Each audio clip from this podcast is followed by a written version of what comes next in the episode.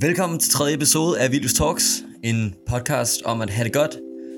Sommeren er forbi, og for mange af os er det blevet tid til at komme tilbage på arbejdet eller på skolebænken.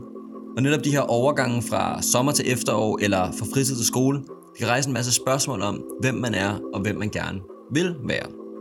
Er det for eksempel okay, at jeg er en slags person, når jeg er hjemme, og jeg er en anden person med min læsegruppe? Og hvordan kan jeg definere mig selv i en verden, der på en gang er mere ensom, men også mere forbundet end nogensinde? Thomas Morten, han er lektor i socialpsykologi ved Københavns Universitet og leder researchprojekter om alle de her store identitetsspørgsmål. Så det var oplagt at invitere ham hjem til os på Esrumgade. Og netop her på Esrumgade, der deler vi opgang med en masse små spændende firmaer og foreninger. Øhm, en af dem, det er det lokale coverband, der har besluttet sig for at øve lige midt i interviewet, og altså lige dukker op en gang imellem i baggrunden af lyden. Det er ikke desto mindre stadig et virkelig inspirerende interview. Tak fordi du lytter med. Thomas, today we have, I think, a twofold objective. Yeah. One is to sort of talk about what the nature of identity is, and the second one is talking about perhaps the challenge of maintaining a stable sense of identity in this Mm. uh, socially complex, Mm. uh, changing, fragmented uh, society, a culture that dominates Western culture at least. Mm. Um, but Thomas, maybe you could start off by telling us what you uh, yourself view as the nature of identity, or at least the important aspects of identity. Okay. Yeah, great. Um, so yeah, I mean, uh, when I think about identity, I, you know, there's a simple answer to that question, and and that the answer to that question is that identity is everything that makes you who you are. So identity is the answer to the question, who are you? Who am I? And many things, right? Um, so I think a lot of what you sketched out there is things that I would also say about identity. So identity is all of these different things. It's about uh, what makes me unique as an individual, um, different from other people. So that's my own preferences, my private thoughts and feelings, my my personal beliefs. All of these things constitute my identity.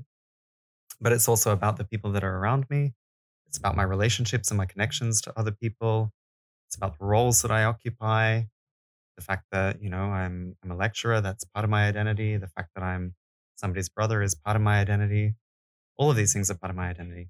And then also the larger, the groups, the social categories that I belong to, the fact that I'm Australian, the fact that I'm male, all of these are part of my identity. So identity is everything in a way. It's everything that makes you who you are.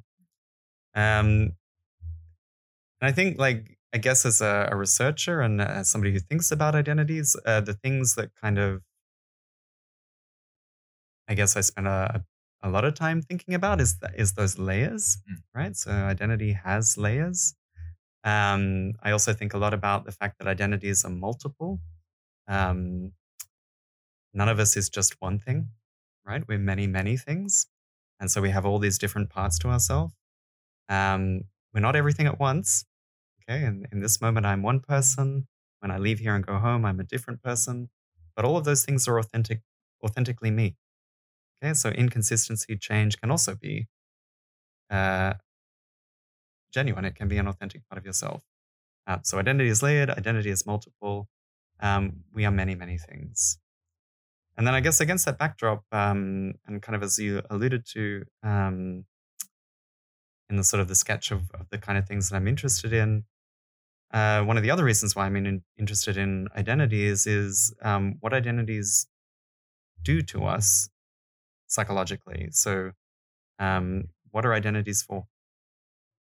Okay, and then there's a lot of different theories out there about what they're for. They're for many things, but identities um, obviously give us a, a, a- sense of who we are in the world.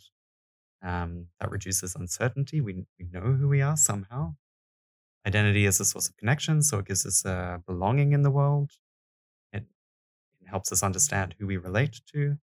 It also guides our thoughts, feelings, and actions in relation to other people. Whether you're the same or whether you're different to me is obviously going to guide what I think, feel, and do. Um, so, yeah, that's a bit of a sketch. Yeah. Identities are layered, multiple, fluid, I would add to that. But they're also four things. They do things to us psychologically. I mentioned uh, having a coherent identity. Yeah. And and you just uh, talked about also having parts of your identity that are incongruent, incongruent um, Yeah. and and not perhaps very easy to to put together or fit in the same box. Yeah. So what is actually coherence when we're talking about identity? Is it not so much about being the same, but having uh, an awareness at least of the many parts and conflicting parts? Yeah, I don't know, actually. Uh, I, I kind of feel like that's a really interesting question. So, uh, as a researcher, and um, when I think about theories of identity, so the things that come to mind are the things that I just said multiple, fluid, context dependent. I'm not the same person here and there, but somehow I have this authentic sense of self. And to me, that is a really interesting question: is how how do we how do we achieve that? So how do we live out all of these different identities, some of which may not be compatible, but leave that feeling like we are one person, uh, leave that with a, a sense of uh, coherence in the self concept. And I, I don't think there's like an easy answer to that. I think both of these things kind of sit sort of side by side in, a, in an uncomfortable way. We're many things, but we we believe that we're one thing. I have a sense that I am someone, and that that's the same person I was last week, and I will be the same person next week, right? Um, so I think it's it's like a it's like a project that's ongoing. It's uh, how you can kind of fit those pieces together. I, there's a question about how aware we are of some of these things, like the subtle shifts and and changes in the way that I think about myself. Um, but it's also a project we achieve with other people. So, you know, whether people respond to us as a consistent being is also something that shapes the way we understand ourselves. And I think the word project is quite Mm. interesting because when you when you say that, I, I get the feeling that identity is something that we are largely um, capable of actually creating ourselves. But is that wrong? Mm. I mean, to what degree do you think identity is something we have an active Mm. uh, way of dealing with, and how much is you know through relationships to others, cultures, and more like structural uh, Yeah. formations? Yeah, I mean, I think it's both. Um, and I think that this is kind of why identity is such a central concept in the social sciences. I mean, it really is one of the dominant ideas uh, that social scientists will work with. And it's exactly because identity is the point where the individual and the social meet.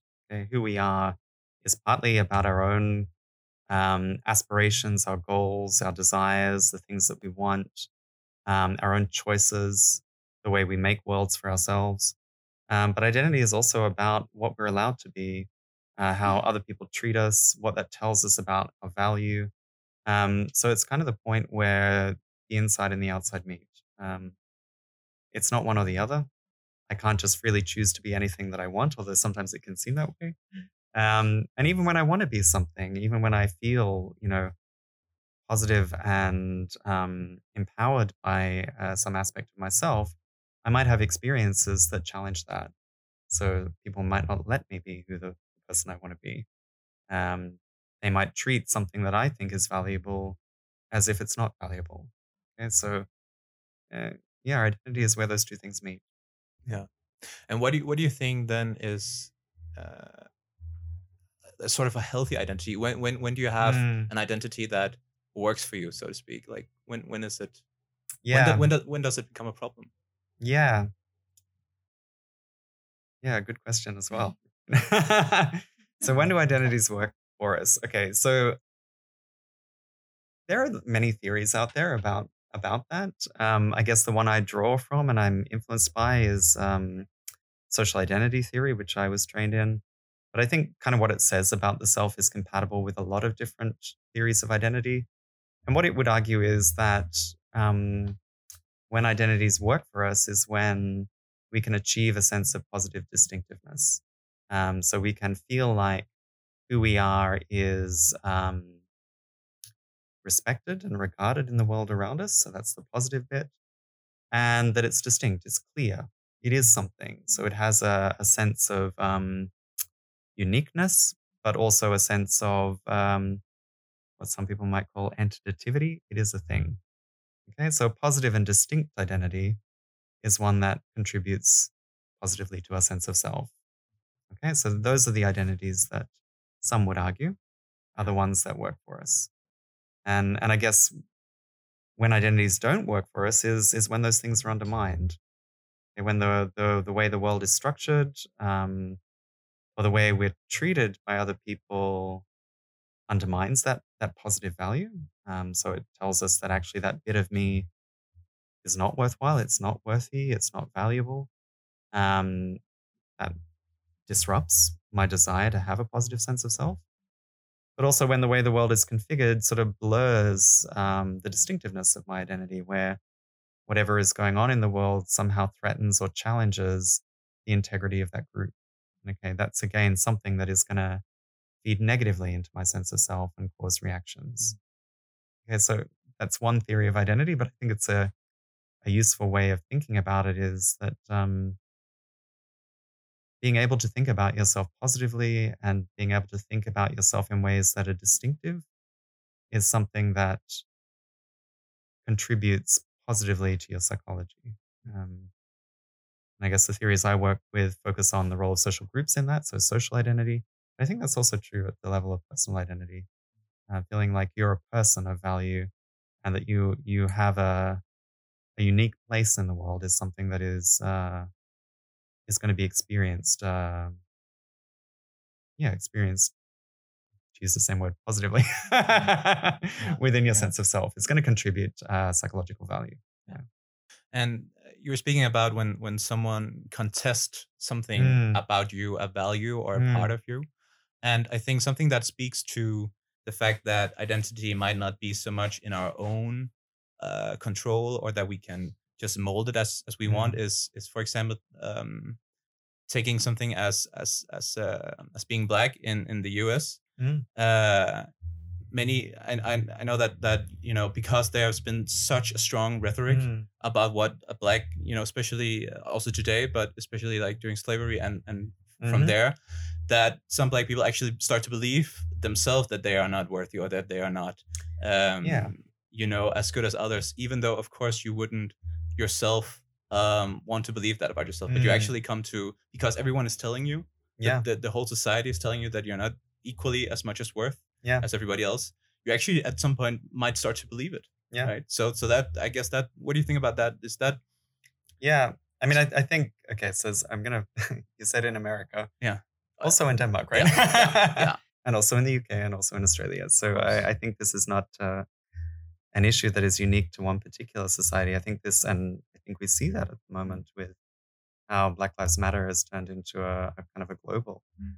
Phenomenon. Is that these these are questions and issues that many people are dealing with around the world. And again, I think in that you see that tension between the personal and the social, who who I want to be and how I want to see myself, and versus how I'm treated, respected, and regarded by others. And I think that that experience of um, consistent evaluation of myself or my group is something that's painful. Okay, it does affect um, you negatively if you live in a world where other people tell you that you're not worthy. It's hard to avoid that. It's hard not to be hurt by that because even if it's about the group you belong to, not about you as a person, it's still part of you. It still hurts. Um, now, I guess whether or not people fully absorb that and start to agree, um, either explicitly or implicitly with these negative messages, or whether they fight against that, again, that's that's about the reactions that it triggers. That's about how people perceive the world and what options they see as available to them. Whether this is something that you can legitimately fight. And I guess at this particular point in time, we're seeing that a lot of people are saying, okay, no, actually, this is illegitimate. We can come together and we can challenge this and redefine the value of that group in society. That's an ongoing thing. That depends on what happens, right? So that what what happens after a protest, what happens in response to a movement, and there's this kind of constant push and pull around that. Um, but yeah, I think independent of those kind of opportunities that people might see to challenge what other people think about themselves, when you're not the dominant group in society and when you don't have the power to define social discourses, it's very hard to avoid negative messages. And so at some level, they, they might become uh, at least something that you think about when you think about yourself. Uh thomas i would like to to uh because speaking about identity is very broad right Yeah, yeah, yeah. so in sort of in some way to sort of at least give it some context or narrow Yeah. it down I'd like to at least talk about identity in today's world. And Yeah. um, I would like to read just a s- short section on what uh, Zygmunt Bauman has called the liquid modernity. I'm sure you know it. Mhm. Um, it's just, I think it characterizes quite well our society and culture. Uh, let me just wait, read it to you and then you can tell me if you agree. Um, so Bau- Bauman has compared the conditions of identity work in uh, what he calls fluid modernity with a situation where one has to assemble a puzzle piece without having a picture that shows how the end result should look like, even if one were to put the pieces uh, together correctly. Um, and at the same time, we can neither be sure that we have all the necessary qualities and resources to develop a valuable and functional identity, what future we must prepare for, or whether whether the education we're taking uh, already or already have taken is soon outdated, and if it's required of us to take a new one in order to succeed in a labor market characterized by fierce competition and constant change. Uh, such reality requires a considerable ability to handle uncertainty, just as uh, flexibility and readiness for change are generally perceived as close to indispensable qualities or central virtues of the modern human being.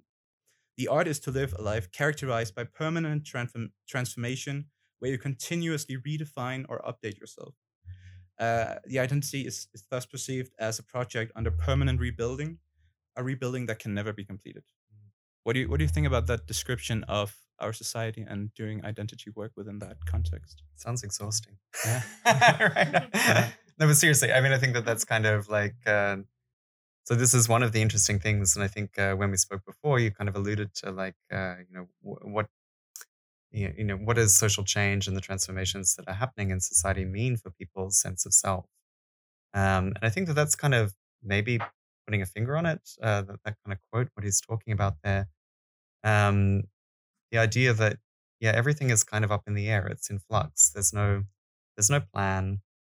Uh, there's no way of piecing together yourself in a way that you know is right. Um, there's a lot of uncertainty around that. And I guess if you contrast that to some kind of hypothetical time in the past, I'm always a little bit skeptical about invoking past that that I imagine. But you know, you know, when you said before about the collective identities, these are things that were very certain in the world and um, that we could go to as a reference point. And I think what we see in, in modern society is a lot of those reference points are becoming blurry, right? Uh, so thinking about the idea of positive distinctiveness, like the nation state is not the same source of legitimate authority and identity that it used to be. We now live in an increasingly global world where we have to find our own place. Um, a lot of traditional identities that we could take for granted and see as fixed and stable things um, like religion or family or masculinity um, in the modern world, in the, the kind of postmodern era, if you like. Um, those things are challenged. Like they're, we don't see them in that way. Everything is supposed to be fluid and flux and constructed and not real. And and I think that that is quite challenging for people. You know, um, it, it becomes less easy to, to to sort of simply and straightforwardly define who you are. And I guess there's a flip side to that as well. Like for some people, that is actually a good thing. Um, so you know, eh,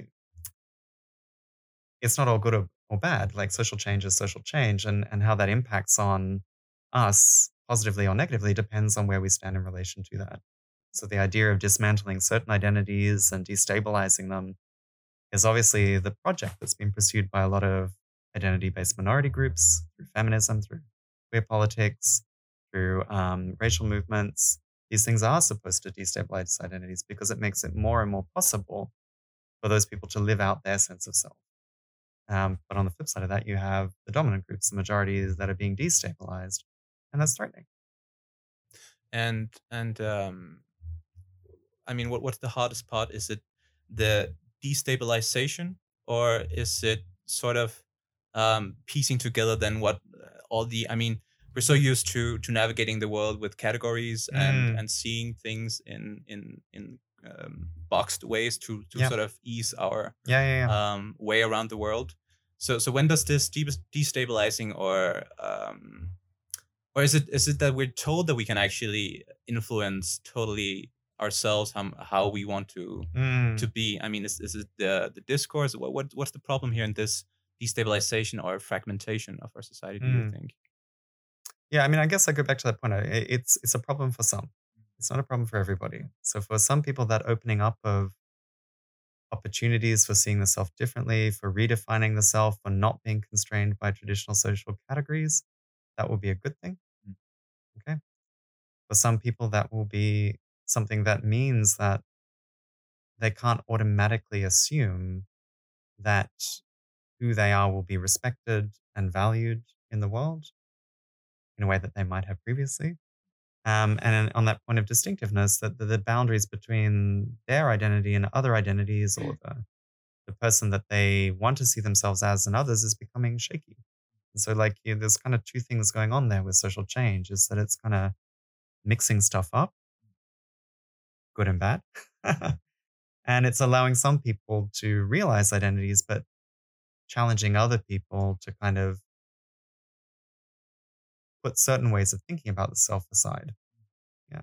And and in the the last couple of years, we've actually seen an, an increase in uh, populist parties. Yeah. In, in sort of Yeah, yeah, yeah. this tribe thinking. yeah, yeah, yeah. and uh, typically from uh, identity groups that are the majority, right? Yeah. It's typically the Yeah. white male who feels threatened and has to to navigate now in a way more socially complex world than he Yeah. perhaps was used to. Um, and and uh, I mean, it, it, it makes sense, right? Because every every like what everything was used to be is not that Yeah. way now. Yeah. Um, so so, but but I mean, how do we? how do we how do we stop the increase of this tendency to populism and tribe thinking and Yeah, I think that's a tricky one. Like, so yes, I agree with you that the the kind of the the increased uh, tribalism. I don't really like that word. okay, Yeah. but the, I know what you mean by it, right? Yeah. Um, this kind of return, I guess, to to, to more traditional ideas in a slightly nostalgic way, Mm. to try and recreate them, and to kind of, um, yeah, and this is often what populist leaders are picking up on and um, and feeding into. Yeah, that is a reaction to to instability in the world, and the idea that our true place in society has been subverted through these changes. That uh, you know, through the the gains that women have made in society, this is somehow inversely related to men's position, and that they are no longer in uh, in the position of value that they feel they should be. They've been pushed aside. Mm. Uh, likewise, I think with a lot of the uh, sort of um, uh, sort of identity politics in the U.S. election around, you know, white versus black and things like that. I think again, there's a kind of a, uh, so some of those um, nationalist uh, movements on the right are really populating this idea that white people have been pushed aside. They don't occupy a position of value and security in society like they used to, and so they're returning to this kind of nostalgic notion of what society should be, in which we should be. Mm. We should be in a different place. We should be the dominant group, and I, I and I think that that is the kind of the the reaction to uncertainty and social change. I mean, I, I think that there's so that's the kind of the evil Yeah. uh, version of the story, and and and, I, and there is a question about what you do about that because like um, you know people need to feel affirmed and valued, and and in a way, I think that's the tricky thing because if people are feeling devalued and that their identities are being denied or neglected or pushed aside, sometimes our reaction is to push them further away. Yeah. Because we don't agree with that. We don't agree with their vision of the world. Um, but in a way that just entrenches those lines and then it becomes, uh, the division becomes deeper. Mhm. Um, so sometimes we have to work against our instincts and try and find other ways of affirming and valuing people. Mm. But I think that's really hard. Um, you know, I don't want to affirm a white supremacist, No, no, no, of course not. but I do have to kind of like, in order to address that, I do have to understand in a way the psychology of that person. Yeah. Um, and even if I disagree with it, I have to kind of think about what's going on for them. Mhm.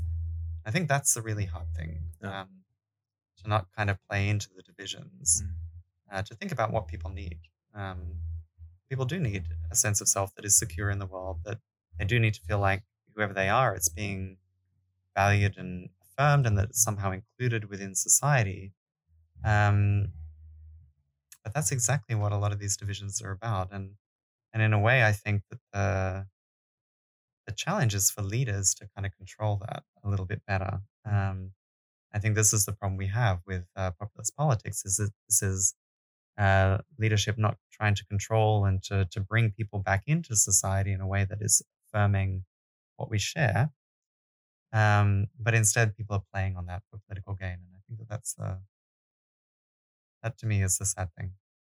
It's very Yeah. easy to exploit, at least, right? Mm, yeah, yeah. You have this angry mob, so Yeah, yeah, yeah. That, that's that's ready to. Yeah, but I think at a, at a sort of so as I was saying, that's the kind of the the evil disaster story. Is like what's going on collectively and with politics. I think you also see this at the interpersonal level as well, and there I think maybe it's easier for me to understand and to think about ways of dealing with that. So, um, I think in response to like social changes like Me Too, um, some men genuinely feel uncertain about how it is they should act Mm. with women. Um, and I guess if you, again, if we, we think about that genuinely from their point of view, um, you can see why, right? Okay, you can see that they, they don't feel like they can be certain in how they behave. They worry about being perceived by other people as somebody who is uh, immoral, Mm. potentially, or um, behaving in ways that are unethical. So they worry about the integrity of their identity. Mm. And that might cause them to kind of uh, either distance themselves from, from women or from situations where they, they worry about doing the wrong thing, um, or to attack the goals of a movement like Me Too, which is, you know, in a way self evidently arguing for something positive, which is that we should respect each other. Mm. Um, and so I think at that level, at that kind of interpersonal level, with and again, if we take it genuinely, and I and I think I don't know, I talked to some of my male friends and they expressed these concerns about I just don't know how to behave anymore, and I want to be a good person, but I don't know how to. Um, my answer is it's not that hard. It's actually not that hard. but but you know the, what Yeah. they're expressing there is is is something that is uh, awkward, but it's kind of genuine, and it's Yeah. like what they're saying is I, I want to feel like I'm a person of integrity. Hmm. I want to do the right thing. Yeah. I want to feel affirmed and validated in who I am, rather than being put in a position where I think that somebody else is looking at me as somebody who's automatically problematic or automatically morally dubious. Hmm. Um, and at that level, like you know, abstracting from broad political movements Hmm. and populism, at that level, I think that that's kind of easier to understand. Um, and I think that, well, I, I say easy to understand. Now I'm wondering what you do about that. Yeah, I mean, I think you have to affirm people's moral integrity, but you have to, again, create an environment where it's possible to be vulnerable, but also to tell people, you know, just help them see the difference between the right way to behave, the wrong way to behave, um, to help them understand the perspective on that situation from the other person who also wants to feel like a person of value, who is respected and has integrity. Mm. They share the same concerns. Yeah. Um, so perspective taking is part of it too. Yeah. Trying to break down those boundaries, trying to trying to, I guess, take seriously what it is that people are worried about, but then try and find ways that address those needs that are not just about creating further divisions, um, entrenching these kind of conflicts, Mm. um, working with the needs that they have to somehow affirm them in ways that allow them to come closer together. Yeah. And I mean, historically, this whole conversation about uh, managing one's own identity is quite new, right? It, we don't have to go Mm. that many years back Yeah, before identity was something that was quite given. Yeah. You know, Yeah, yeah. uh, in terms of, uh, I mean, what your gender was, what social class, yep. your culture, nation, all these things, quite uh, firmly settled who you were Mm. and how you were supposed to behave, right? Yeah. Um. So, I mean, we're all kind of beginners at this, Mm. right? Mm, in in some way. I mean, Yeah. and is it is it an evolution that we have to go through? You know, males navigating uh, a somewhat more socially complex world uh, Yeah. in terms of women and and gender and uh, what to say and not to say. I mean, yeah. um, is it just an evolution? Do you think? Is is it is it just right now in time that we're so uh, puzzled about this, distressed about it, and at some point we're used to uh, the fact that identity is something very uh, intricate. Yeah, I wonder. Um, part of me thinks yes, like uh, the process of social change is a process of working out, working out new ways of relating to each other, working out new norms um, that guide our behavior. uh, getting to understand each other in ways that we may not have uh, thought about before. So every social change involves being confronted by something that is at first not understandable Yeah. and then coming to understand it. And we've Yeah. seen like many social movements have been quite successful in in going from being completely inexplicable, um, incomprehensible to being understood, incorporated in society, and more and more neutral. Mm. Um, and, uh, and again, it's not that social change is is finished; it's an ongoing project, and so these uh, are still issues there. But I think we see that that's what social change is doing. So from that point of view, yes, I think it is possible that we will work some of this stuff out. Yeah. Um, whether those problems will go away, I mean, that's a whole other question. I mean, there's always there's always new sources of conflict. I, I think uh, it's very easy to think about society as this uh, endless linear progress Mm. towards a better world. Mm. But history tells us that that's not true. Yeah. Social change can go backwards as well as forwards. Uh, things can get worse as well as better. Um, identities that were not problematic before can become problematic.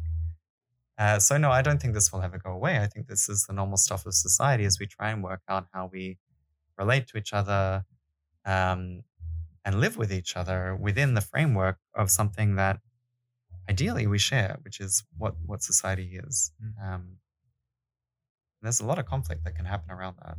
Yeah, Yeah. Yeah, definitely. Yeah. Um, before we open up to to Mm. questions from the audience, I just want to talk about one last thing. And uh, I often find myself in, in in in studying psychology that we end up, end up with two basic needs. One of Mm. them being uh, that we want to belong to something bigger than ourselves, have an a part, a function, Yeah. and something outside of ourselves. And the second need is that we also want to be distinctive and, yeah. and have our own unique yeah. individuality. Yeah. And uh, a French philosopher, Simone Weil, I don't know if you Mhm. know her, said that, you know, our need for belonging to social groups, a bigger culture, something rooted, is perhaps the most uh, unrecognized need of being a human. Mm, And I just want to, you know, especially uh, from my own perspective of being a young person in, in 2020, I'm I'm really often confronted with, you know, these performative questions from Mm. parents, from friends, Yeah. and I'm constantly in a discourse that I can, you know, just do what I want. Basically, I can go travel, I can yeah. uh, take a, a lecture online or whatever. Yeah. Everything is possible. And perhaps we only, I mean, do you think that second need of having something larger than ourselves, having, uh, you know, communities Mm. centered around something bigger than just our own Yeah. uh, self-centered world is is what is really being challenged these day- these days in terms of sort of identity crisis. I mean, Yeah. we- we're talking about the, the quarter life crisis, Yeah. right? The crisis in the twenties. Yeah. Um, how is uh, how do you view this this this balance between these two basic needs Yeah. in today's world? Yeah. I mean, I agree with you that there are like, well, some people say two basic needs, some people say many basic needs. Like, there's all these different models of what the basic needs are. But I think if you read through all of them, there are two that they agree on, Yeah. which are the two that, that you've said, which is belonging, Mm. which you might call communion, we might call um, inclusion, uh, we might call that many other things, but I think thinking about it as belonging is probably the easiest way. And the other one is like uh, what you might call agency, you might call uh, uh, sort of distinctiveness or uniqueness. Yeah, I think these are kind of core needs um, in any language or in any theory, at least in, in psychology. Mm. And I think the two are really important things. Um, but you know, I mean, if you if you ask me what I think is most important, I would say the need to belong is is is more fundamental. Mhm. Um, and so I think yes, uh, you know, I think uh, we can emphasize agency and choice. Um, we can tell people that there's a world of opportunity out there and that they should just go for it. Um, but if that is making them go in all different directions, making them feel like they have to be an individual alone, um, that is taking them away from the thing that is going to ultimately sustain them. Um, and that is communion, which is uh, a sense of belonging in the world, Mm. um, being connected to other people. Um, so, you know, at the same time we have a crisis of identity, we also have a crisis of loneliness, according to some people, Mm. right? Um, and so it's, it's it's kind of things together. Who who who can we be as individuals, but how can we connect to others? and, and there's a balance between those two things, or, tension sometimes, right? Um, but for me, it's the need to belong that is uh, is really fundamental. So feeling that you're part of something, um, that you can rely on other people, uh, that you're connected. Mm. Um, that's really psychologically important. And and do you think that do you think it's harder today to to feel like you belong to something when everything is so Yeah. fragmented? Or I mean, I guess as I said before, like social change, the way societies, communities, and cultures change, always has two sides. There's a downside and there's an upside. Mm. Uh, and the question is for whom? Okay, so for this, uh, for many, for some people, this kind of fragmented, um, mediated world with endless opportunity is one in which they can better connect to people who are like them. So you can find new communities, um, sometimes good, sometimes bad. Mm. Um, but at least the possibility is there. And so if we can connect to other people who are like us, then we, we belong. Mm. And for some people, particularly people that had historically stigmatized identities, that was exactly part of the problem of the past, is that you you were stigmatized and alone. Mm. In the modern world, you can find community Yeah. wherever it is. Yeah. So there's an opportunity for some. Yeah. For other people, it's much harder because that that modern world is in flux. Boundaries are crossed. We um, shift. I mean, someone like me, I've moved all over the place. So where are my roots? Yeah. Okay. Um, so yeah, for, there's a challenging side to that as well. Is that we become less anchored in the world. We we lose connections. Um, but you know, I wouldn't say that these kind of social changes are all good or all bad. I think it depends on who you are Mm. and what challenges you are facing in that old world. Mm. Um, so for some people, this actually works. Yeah. For other people, it doesn't. Um, and I think you know the, the important thing is to focus on what what what's the nature of the need there, and how do we satisfy that need within Mm. the world that we live in. yeah, makes sense. Yeah. And um, just a, a very last question that we always always we've Mm. done this twice, but that we will want to continue asking. And this is this is not necessarily related to identity. So this is Mm. just your own uh, opinion or views. What do you think has uh, made it harder to be young today? I think you're asking the wrong person. Because you know I'm not young anymore. Oh, come on, Thomas. Um, so actually, no, I mean genuinely, I I wouldn't want to answer that question for you, right? Yeah. Because I'm I am from a different generation, so I'm 44, right? Mm. Um, and so like uh, sometimes i i i wonder what it is like to be young now yeah. and and I see those two sides. I always, I mean, maybe that's me. I always see two sides, but you know, I, I see many young people out there and my students, and I think, God, there's a world of opportunity, and these students are amazing. They're going out there, they're doing stuff, having experiences that I would never have had as a Mm. 20 year old in Australia, a million miles away from everything, and and not connected to the rest of the world. No internet Mm. no mobile phones, right? Um, and so I'm I'm truly impressed by by young people today and and the ways in which they go out and do things and create and connect, and I think it's super impressive. I think there is a flip side to that. Um, the kind of youth that I had was one that was very sheltered and protected. Um, I didn't spend a lot of time wondering about who I was going to become. No. I didn't have endless opportunities in front of me. Um, so my choices seemed a whole lot simpler. I wasn't on social media all the time comparing myself to others. Um, my sense of self wasn't so strongly connected to the the approval that comes through that. Um, so it was a different time, and and yeah. So I, again, I see two sides. Um, and I've also forgotten what your question was. It's just, I mean, uh, we've just seen, you know, a decline in in the happiness of, Yeah. of young people, right? We're we're described as the most unhappy generation of our time. Yeah. Um, but perhaps, I mean, you talked about this having having so many choices. Yeah. And, you know, it's it's been quite well demonstrated that the psychological value of having many choices in in many aspects yeah, actually um decreases when you have many choices. Like yeah, when you have so many options to choose yeah. from because you'll be you'll end up being much more upset with the choice you You make, you made. yeah. yeah, or less satisfied. Yeah. So this is the FOMO thing. yeah. Like the more options you have, the more you worry about the one you didn't take. Yeah. So perhaps that's I mean the flip, Yeah. flip side, and that is what is Yeah. I showing. mean, I guess so. I mean, I'm not sure about. Uh, So I guess that's a question. I'm gonna Try. it. ta- no, no. I'm gonna take it. Uh, take it on faith that what you say is true. That there is a decline in well-being amongst young people, and it's certainly something you hear a lot about in the media. Mm. This question of whether young people today are satisfied with their lives. Um, I, I don't have access. I haven't seen those data. I'm not sure. I, I would like to. Um, so there's a question. Okay, good. um, but no, if I take on faith Yeah. that that's true and that that's a social trend across time, it would make sense to me.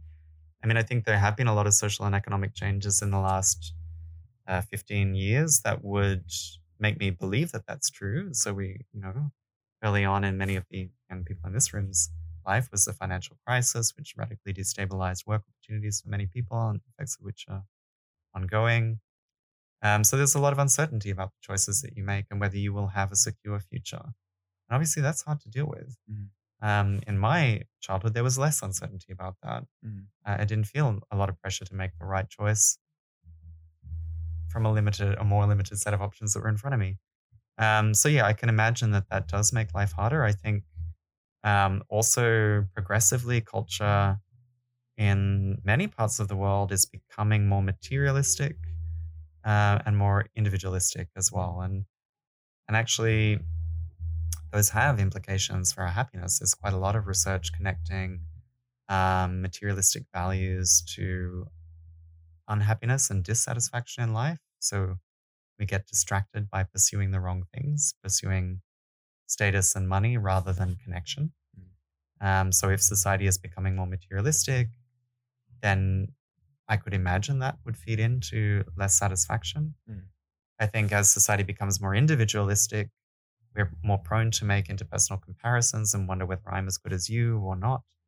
Uh, and in a world that's uh, really rich with social media that enables a certain kind of uh, comparison and also rapidly propagates uh, highly idealized images against which we compare ourselves. Yes, it's hard for me to imagine that that wouldn't negatively impact on people's Mm. sense of self, um, make them less dissatisfied with the choices that they make as an individual, make them feel less valuable in comparison to some idealized standard that's out there uh, in their consciousness in the in the cultural space. Um, so yes, I can imagine changes uh, that have been happening in society for the last twenty years um, that would lead me to assume Mm. that things may be getting harder in that sense, yeah.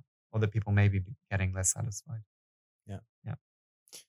Let's uh, let's end it on that note. Yeah. Uh, remember to take time off social media. Yeah, um. Now. Yeah. No. Come on. but you know, there's a yeah. flip side. Yeah. yeah. there's always two sides. I mean, social media allows us to connect to people. So, and, and I think it's just, I, w- I, I'm really reluctant to tell people to never do something or always do something. Mm. Okay. I, I think it, it's what is important is to, and I think that this is maybe a challenge. And I often think about my friends that are parents is um, teaching kids how to be savvy about uh, social media and about the digital world Mm. and how to use it in ways that are functional and that contribute to their happiness and avoid using it in ways that are dysfunctional. So obviously, the capacity that it gives us to connect to people is really powerful. Mm. Um, and we might think of those connections as being superficial, and sometimes they are. Mm. But sometimes they can also be meaningful. You can find groups and communities that you would otherwise never be able to. So, yeah, I'm just not an all or nothing guy. yeah. and perhaps it is just an evolution of you know uh, navigating a more uh, uncertain future Yeah, exactly. navigating social media Yeah. uh, and all these other uh, changes happening around Yeah. us and perhaps this decline in happiness will stop at some point as we you know adapt and get Mm. better at handling this this Yeah. um, continuing um, change yeah and thinking about what is important and what what it is you're using these things for Yeah. Is it for things that will genuinely and authentically contribute Yeah. to your happiness your connections to other your sense of self or is it things that are just distractions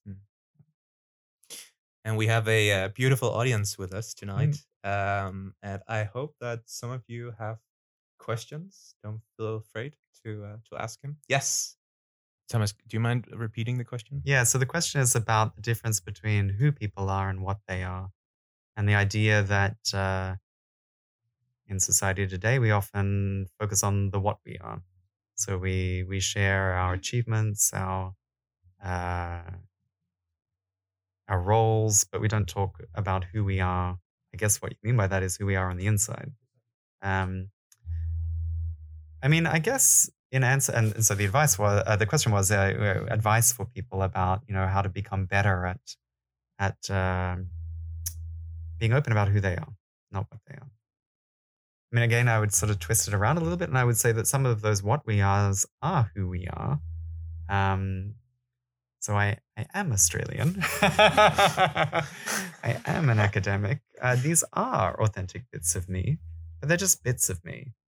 And I think, you know, in social interaction, often what we're doing when we talk about those things is we're we're trying to create common ground with somebody. So we're trying to signal the things that we might share and once we establish something like that, um, then then we can go beyond that. We can talk about the things that we don't share.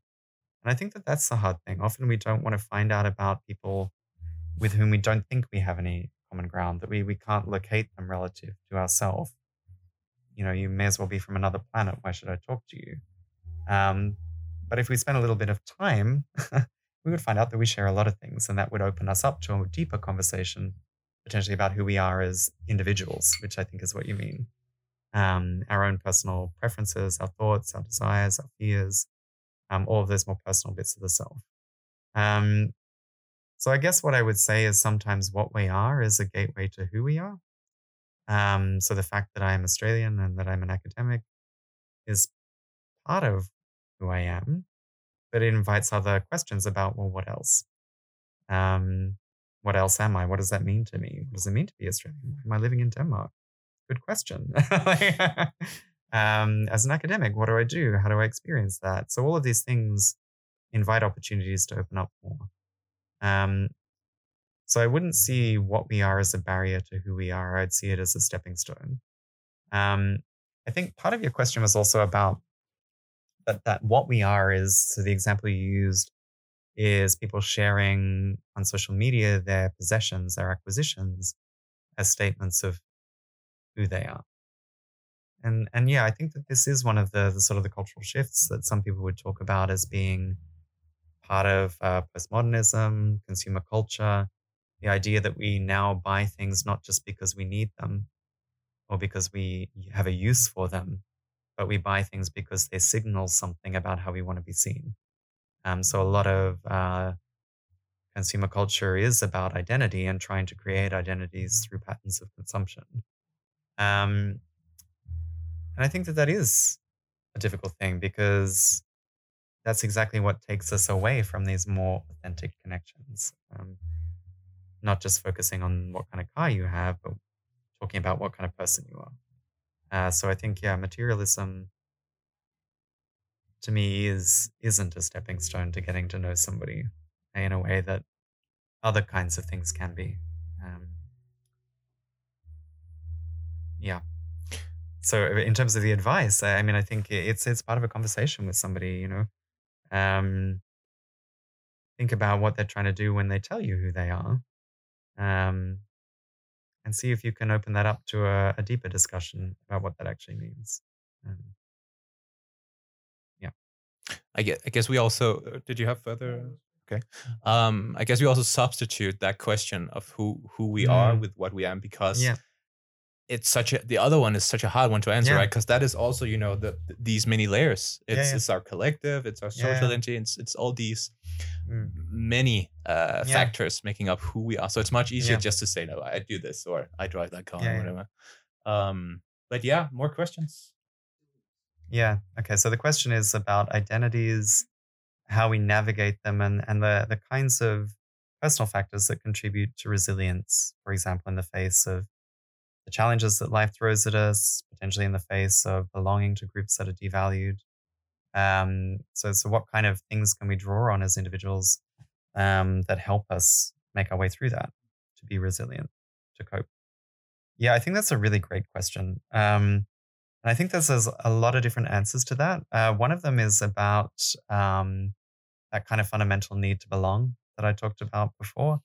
Um, so, social connections, being embedded within um, a social network, having people that you can turn to for support, all of these kind of qualities of our social world is one of the things that contributes to resilience.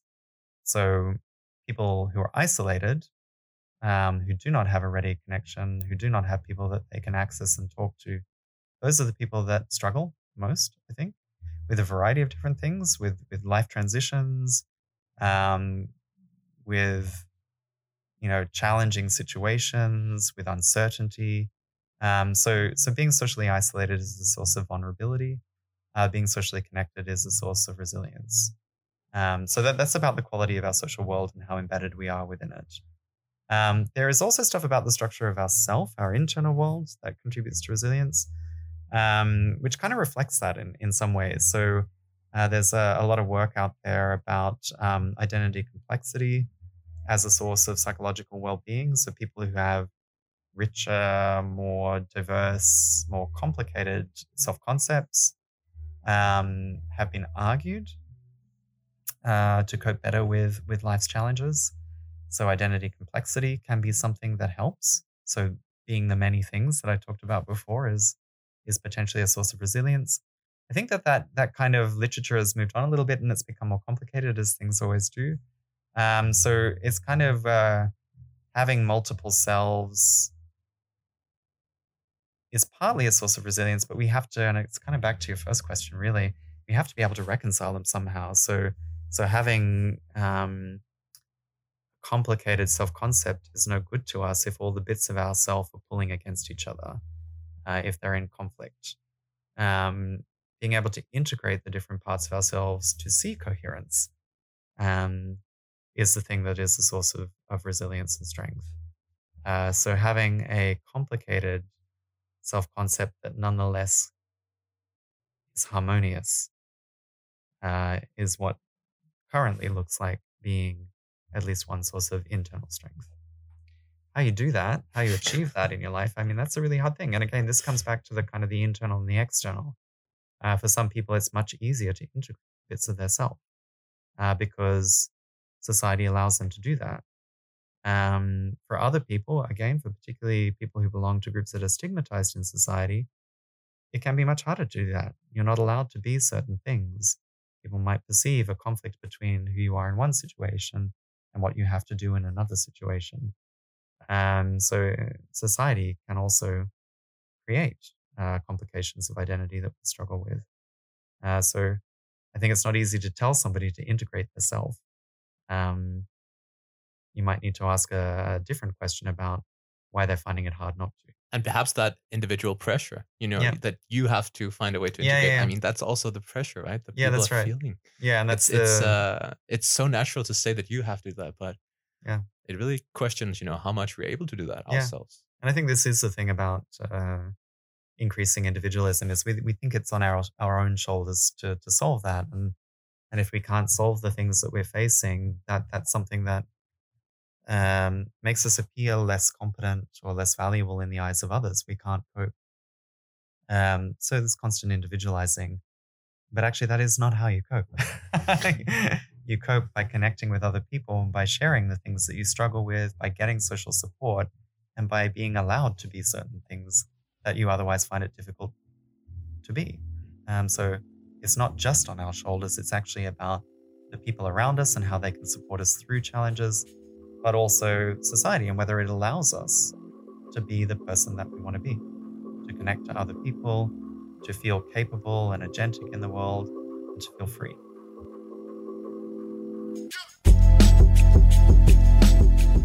Det var alt for denne gang. Interviewet blev optaget hjemme hos os i vores hyggelige samtalerum på Nørrebro foran et live publikum. Næste gang så er det en ny location og en ny og spændende gæst. Hvis du vil med, så skal du hoppe ind på det nye avidius.dk og tilmelde dig med din mail. Så får du en besked, når vi stadig bare nyt event på benene. Avilius er en gruppe kommende psykologer, som tilbyder motiverende samtaler om mental trivsel til SU-venlige priser. Første samtale, den er altid gratis. Tak fordi du lyttede med.